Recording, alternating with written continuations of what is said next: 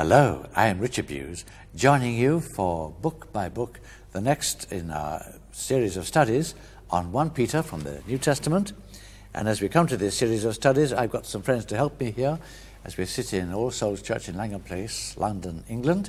My colleague here, Paul Blackham, Dr. Paul Blackham, who works here with me in London. And then our special guest today, Don Carson, Professor of New Testament in Trinity Evangelical Divinity School in Illinois, in America, who's visiting us from Chicago.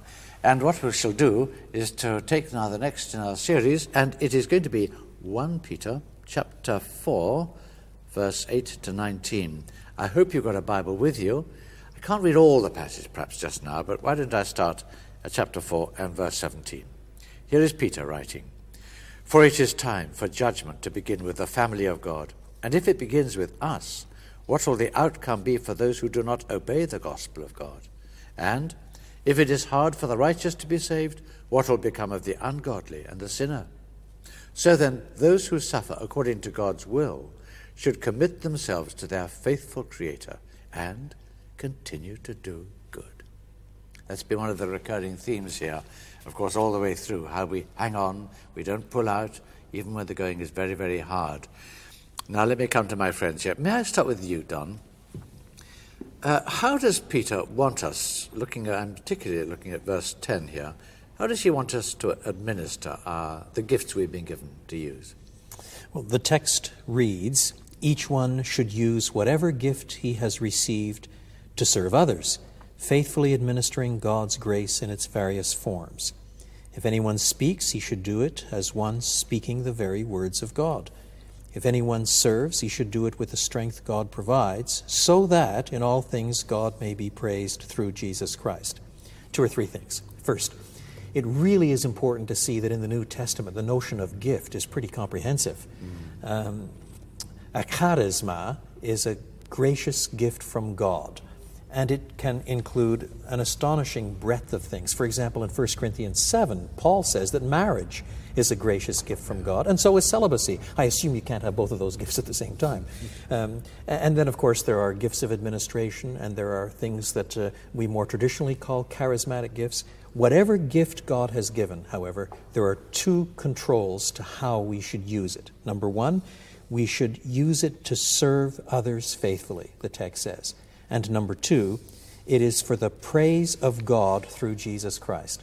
And then that works out in a variety of ways. For example, if one's speaking the Bible, teaching the Word of God, one should do it as teaching the very words of God, not being flip or irrelevant mm-hmm. or imposing meaning on the text or manipulating people. Likewise, if one serves, then one should do so faithfully, ministering God's grace in its various forms and so forth. There is a, a sobriety, a seriousness, a God honoringness, an other orientatedness to all of this sort of service, so that uh, it's never an issue of seizing on gifts as if they're ways of puffing ourselves up or promoting self. It, just the opposite. It's for the sake of serving others, for the sake of bringing glory to God in Christ Jesus.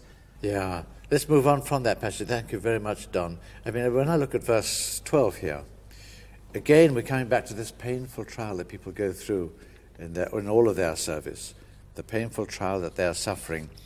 So I can imagine somebody sharing in this study saying, So, Paul Blackham, what is the victorious Christian life then, with all of this trial and pain that so often characterizes Christian living? Well, that's the strange thing with Peter, isn't it? He, he, so, he begins with the assumption that to suffer this painful trial is the default setting. That's normal. Don't be surprised at the painful trial you're suffering, as though something strange happened to, to you. No, he says, rather, rejoice because this is exactly what it's all about being united to Christ. You, the gift of, of, enjoy, of participating in his suffering, so that then you can be overjoyed and so on. So it's interesting because sometimes I receive literature which says to me, Do you want to experience the victorious Christian life? Mm. And I think, Oh, of course, excellent. Open it up. What does it say? It says, Oh, you know, there's enormous financial uh, anointings waiting for you if you just whatever. And then there's usually mm. some things I need to do.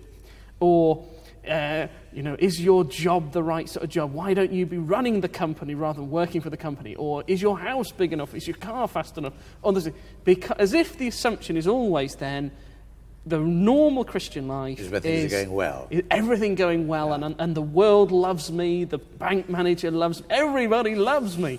Whereas Peter's saying, no, if you, if you have that in your mind, when the suffering comes, as it must do if you're a faithful follower of Jesus Christ, he promised it would and he doesn't lie, then if you've got that, that view of victory in mind, you're going to be shocked, absolutely shocked, when the real suffering comes of participating in the sufferings of Christ. And, and as Don said in an earlier session, then you've got the added suffering of getting your theology straight. Yes, of course. Because you can't cope yes, with it. Of course. Yeah, it's very, very important. And uh, presumably, the, the great magnet in all of this, I mean, people might well say, well, why are we suffering like this? Where's the magnet in Christian living? The magnet is Jesus. Mm. That is the magnet. The name of Christ. And that, in fact, that brings me to Don, really, if I may. If we're insulted for the name of Christ, Don, why is that a, a sign of the Spirit's presence with us? It's quite astonishing how bold Peter is, isn't it? If you are insulted because of the name of Christ, you are blessed, for the Spirit of glory and of God rests on you. It's really quite wonderful. And yet, I'm convinced that in Peter's mind, that goes all the way back to the teaching of Jesus. In the uh, Sermon on the Mount, at the end of the first section, the Beatitudes, Jesus ends up by saying, Blessed are you when people insult you persecute you and falsely say all kinds of evil against you because of me. Rejoice and be glad, because great is your reward in heaven, for in the same way they persecuted the prophets who were before you. In other words, to be in the position where you are being insulted for Christ's sake is to belong to a whole line of insulted prophets of people who are despised or uh, put to death or attacked. You, you belong to, to, to, God's people even by the way you're being insulted. Uh, this is why Jesus in John's Gospel says, uh, Listen, if they insulted me and hated me, why on earth do you think that you're going to get away scot free? A servant is not better than his, his master. And then Paul comes along and at the end of this wonderful passage in Romans 8, likewise, and speaks of what it means to be more than conquerors. But more than conquerors there does not mean um, living above all the uh, trials and difficulties of, of, ordinary people. In that context, it's a we're going to be persecuted all day long. We're, we face trouble, hardship, persecution, death, famine, nakedness, danger, sword. No, but in all these things we are more than conquerors through Christ who loved us, precisely because He doesn't give up on us. He holds on to us and, and He loves us. And what can separate us from the love of God? And so, likewise, here, it's almost as if suffering for Jesus' sake is a badge of identity. This is a part of the demarcation of who we are. We belong to Christ. So, if you suffer, it shouldn't be as a murderer or thief. What's, what's, what's the badge in that? But if you suffer as a Christian, do not be ashamed, but praise God that you bear that name. It's a mark of identity with Christ, all he stands for, all that he's done, all that he gives, both for now and for eternity. Yeah, what, what an honor, what a reward to bear the name. It's easy for us to say that here, of course, in a, in, a, in the middle of London, in a, in a church setting, but out in the arena, it's not so easy to say, but nevertheless it is true. And we can therefore share this with our friends together and be ready for the day when it might be our turn. Um, Paul, may I come to you for a moment? It's not always for the sake of Christ that the Christian is disliked, actually. So, what do we need to be careful about? Well, that's the funny thing about verse 15, isn't it? If you suffer, shouldn't be as a, a, murderer or a thief or any other kind of criminal. You think, yeah, yeah, of course, right, right. Or a meddler. And he puts that at the end, and you think, a meddler? Yeah. Well, that seems so trivial in comparison to the other things. But it's quite an important thing, a meddler. Because you think, yeah, can, we can all think of work situations where the Christian is disliked not because they're really faithfully communicating the gospel, but they do sometimes come across as a bit of a meddler and, and end up preaching a kind of moralism rather than the gospel. So that the people in the workplace, and they'll go and say, oh, you shouldn't be doing that. or, you, you, know, you're sleeping with your partner that's, and you're not yeah. married, that's terrible, and this is terrible, and the other's terrible, and the other's terrible. And it stays because then, if the message we're trying to communicate it is it's not by works that we're saved, that's on the one hand, but the actual message we communicate all the time is something like, you should behave better. That, that it's a completely mixed message. And on the one hand, we're trying to say, you should behave like a Christian.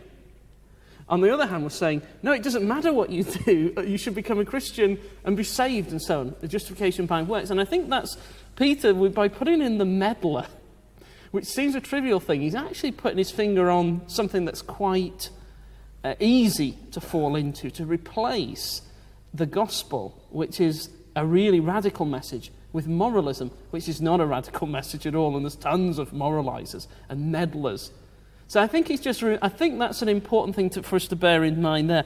It, to, if we're going to be disliked in our neighbourhood, at work, college, whatever, it must be for the sake of Christ. Nobody should have anything else to, against us that we're interfering or anything like that. But that they just honestly say, no, we reject Christ. Now, when people to say reject Paul Blackham, that doesn't mean anything.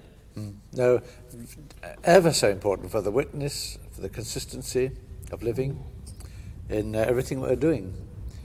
So, I mean, we have to ask ourselves from time to time, as Christian workers, just as Christians, you know, do you inspire your fellows or do you exhaust them? Mm. And we should actually be inspiring and with the example and with something of the reflection of, of what it means to, to follow Christ.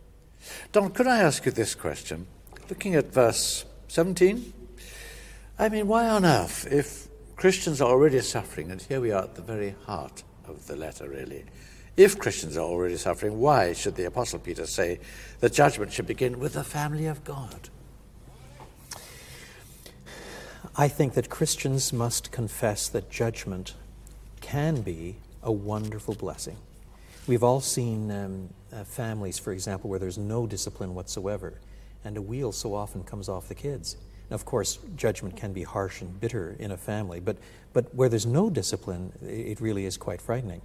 And Hebrews reminds us, as Proverbs does in the Old Testament, that, uh, that God uh, always disciplines the ones he takes as sons and so on.